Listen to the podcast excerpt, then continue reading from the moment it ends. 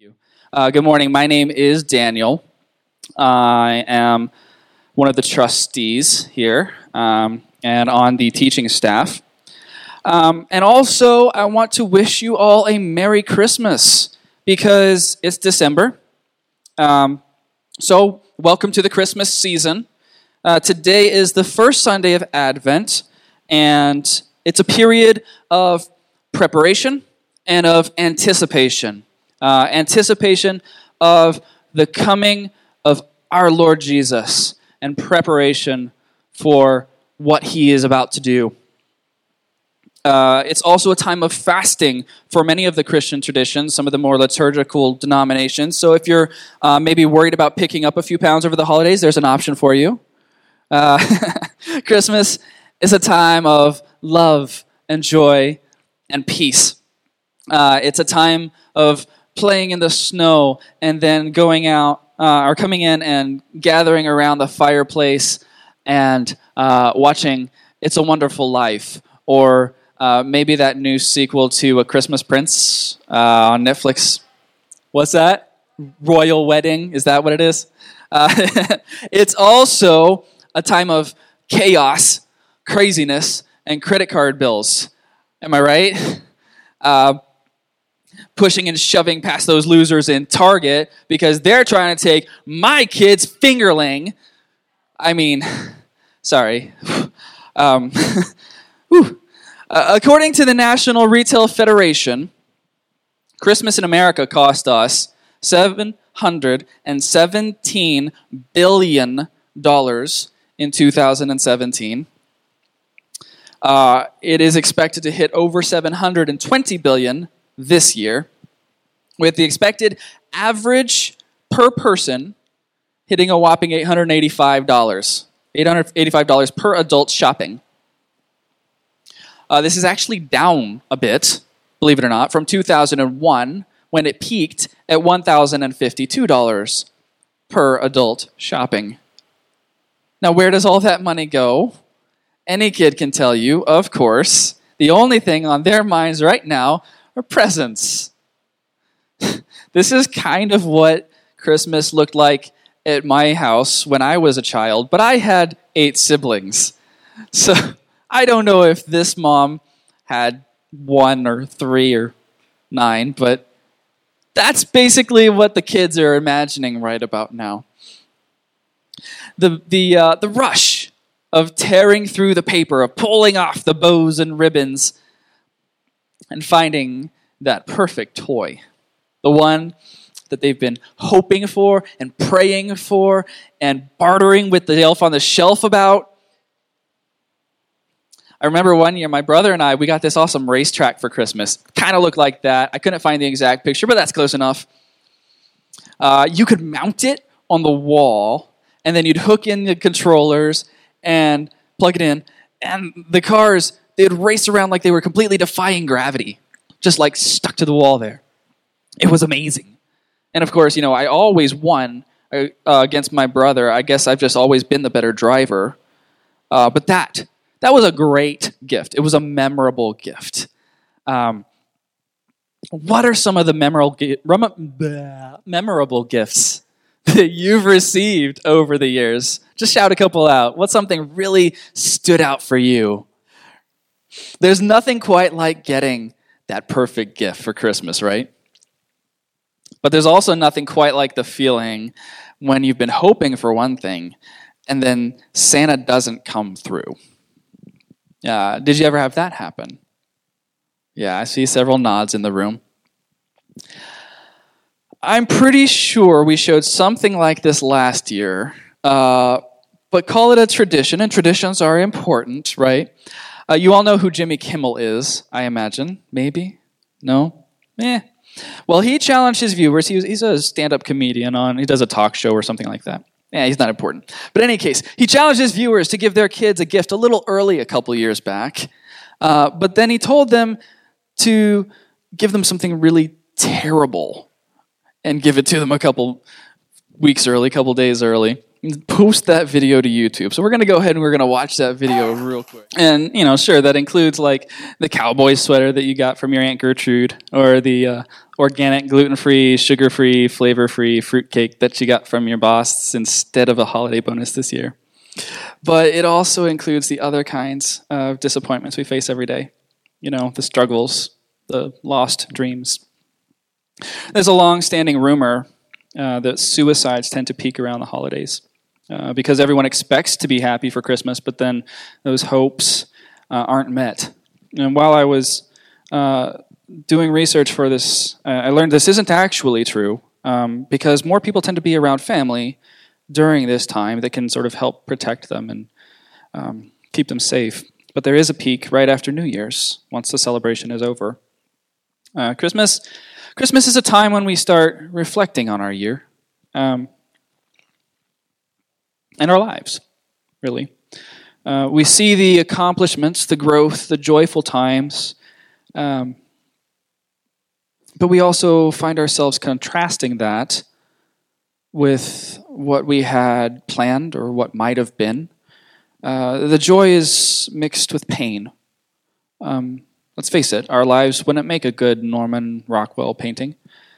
But even when things aren't how we expected, even when our dreams seem like they're too far gone, Christmas will always be a reminder that there is hope. Hope for everyone.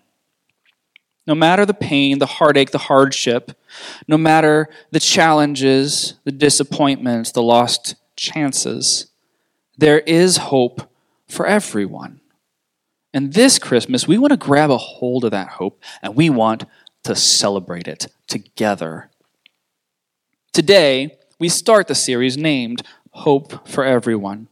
We're looking, probably as we should, at the Christmas story and at the lives of the people who were a part of it all on that holy night 2,000 years ago.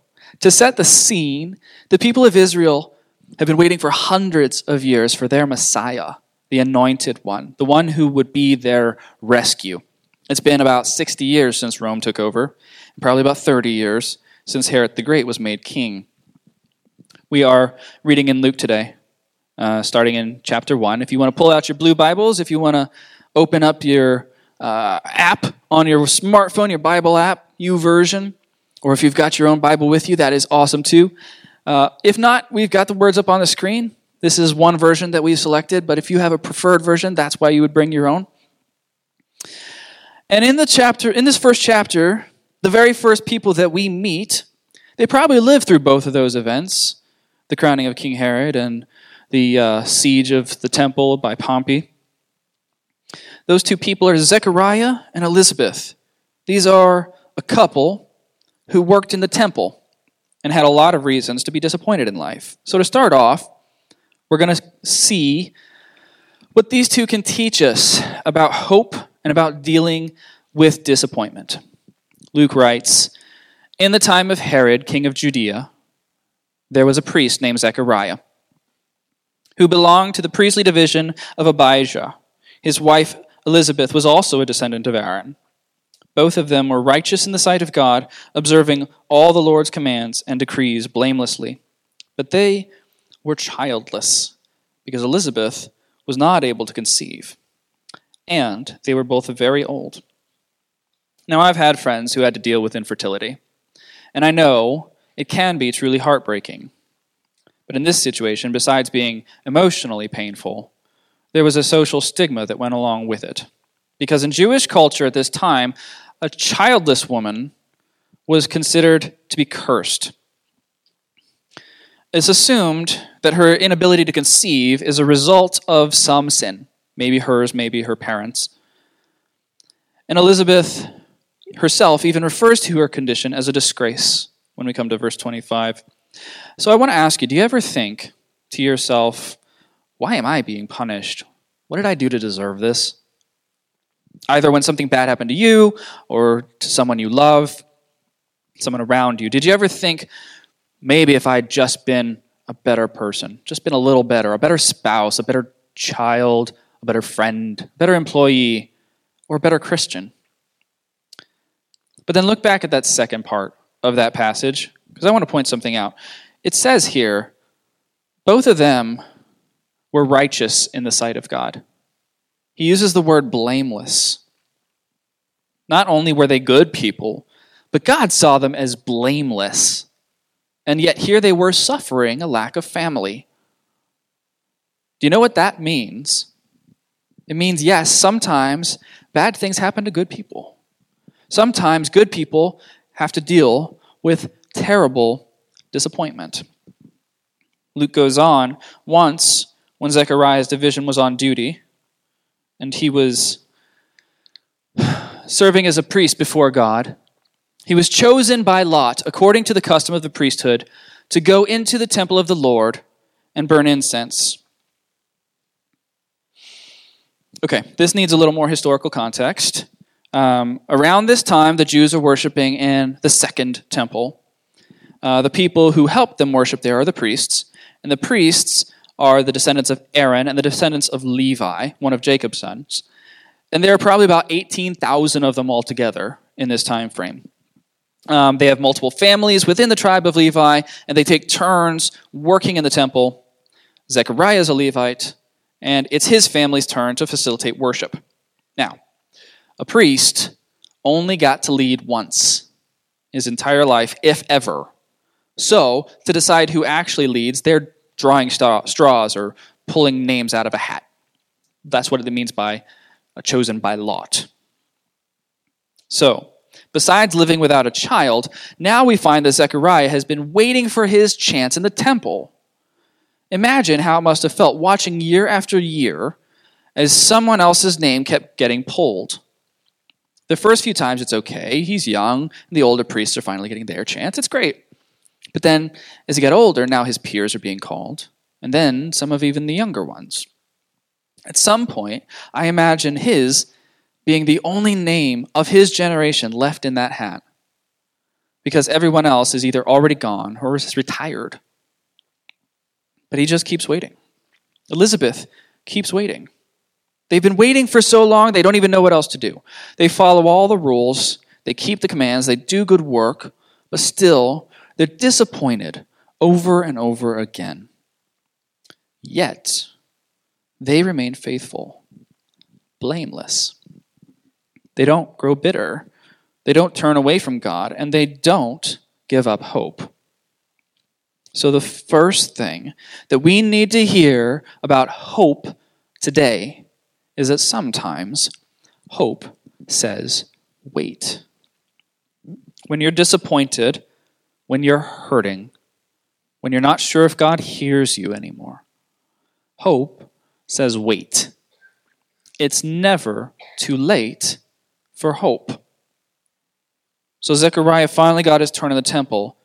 If he's anything like me, He's probably rehearsed the steps to his ritual over and over again in his head. He's walking through them again now, just trying his hardest not to mess it up, when suddenly he's interrupted by an angel. First, he's startled. This wasn't in his notes. Is this supposed to happen? Did the others forget to mention this? And then he's afraid, maybe because his ritual is ruined, but more likely because there's a terrifying, beautiful man or creature? Is Gabriel one of the ones with six wings and covered in eyes? Uh, and then when the angel speaks, and as all the angels have learned to start with, he says, Whoa, don't be afraid. It's okay. Your prayer has been heard, and you are going to be a father. he knows. The angel continues, You are to call him John. He will be a joy and a delight to you, and many will rejoice because of his birth, for he will be great in the sight of God. Then he starts quoting prophecy, saying that John would be the one to come in the spirit and power of Elijah, to make ready a people prepared for the Lord. Wow. So Zechariah, he's in shock. He's reeling. I mean, what else can this be but a hallucination? Uh, maybe he wasn't supposed to inhale so much of that incense while he was praying. He, he looks for some assurance, some indication uh, that what he's seeing, what he's hearing is really happening. He asks, How can I be sure of this? I'm an old man, and my wife is well along in years. The response I am Gabriel. I expect there was a little eye rolling action there. I stand in the presence of God, and I have been sent to speak to you and tell you this good news. And then, as a consequence of, of his doubt, Gabriel informs Zechariah that he won't be able to speak again until John is born. Now, as a priest in Israel, Zechariah would have been intimately familiar with a similar story of an elderly couple who was barren and received a visit from an angel informing them of the birth of a son. Abraham and Sarah were equally surprised to learn that they would finally have a child in Isaac. When Zechariah needed to remember is that the God he was worshiping the God who sent Gabriel to him is the God of possibility. Nothing is impossible for our God. Zechariah needed to remember what he had learned in the Torah. Ironically, Zechariah's name means God has remembered, but then at that fatal moment, he couldn't believe that God remembered him. And that's something else that we do, isn't it? We know in our heads and we believe the abstracts about God, but when it comes to us, our belief falters. We believe that God is good, but we don't expect Him to give us good things. We believe that He forgives, but then we doubt that He has enough forgiveness for what I did. We believe that God so loved the world, but we don't understand why He would love me. We believe God answers prayers, just not my prayers. So, the second thing that we need to remember today is that hope says, remember. Remember God's promises. Remember how He's been faithful to you in the past. And remember that nothing is impossible. Hope says, remember. Now, after this, Elizabeth did become pregnant, just as Gabriel said just as God had promised. Hope was made real. The prayers were answered, and both Elizabeth and Zechariah sing praise songs to God. Elizabeth says, The Lord has taken away my disgrace. Zechariah sings, well, after their son is born and he has his voice back again. Uh, Praise be to the Lord because he has come to his people and redeemed them. Elizabeth no longer feels the shame of being barren, and Zechariah was blessed with a son, an heir, and a divine visit in the temple. And they named their son John, which means God is gracious. And God, being God, he takes it a step further. They asked for a son, but God saw their righteousness, so he gave them a prophet.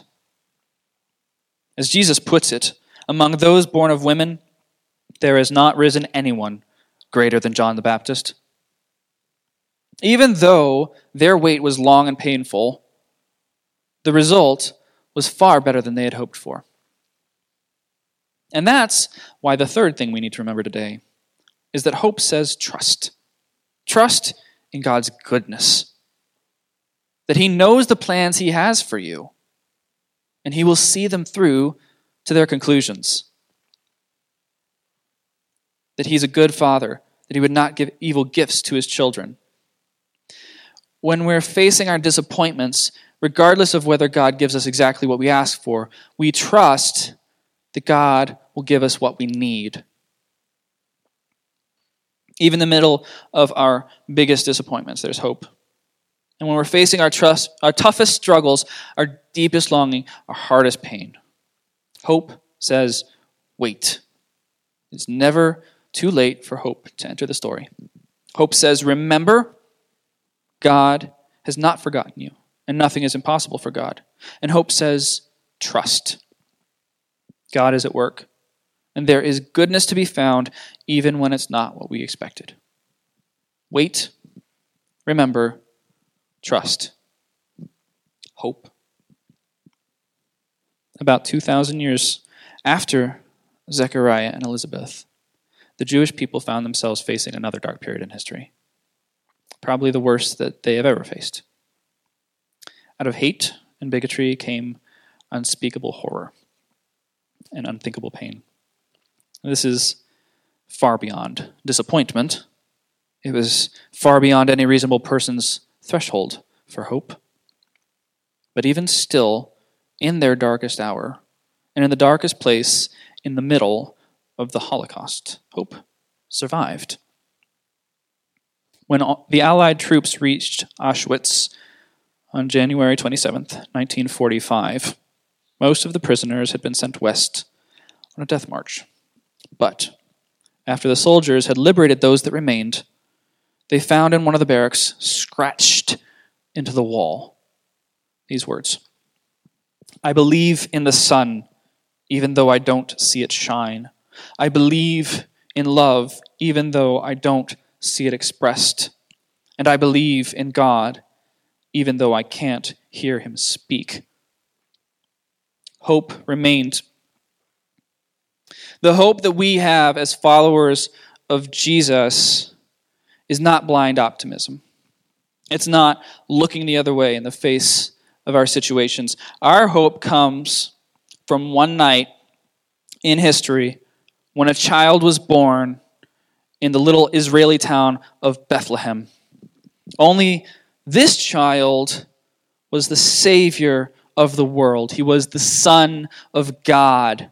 He came to show us the way back to God, to give us life, and to give us the hope of knowing that one day there will be no more pain, no more sorrow, and no more disappointment. Jesus is our hope. He is the hope of the world. And that hope is for everyone.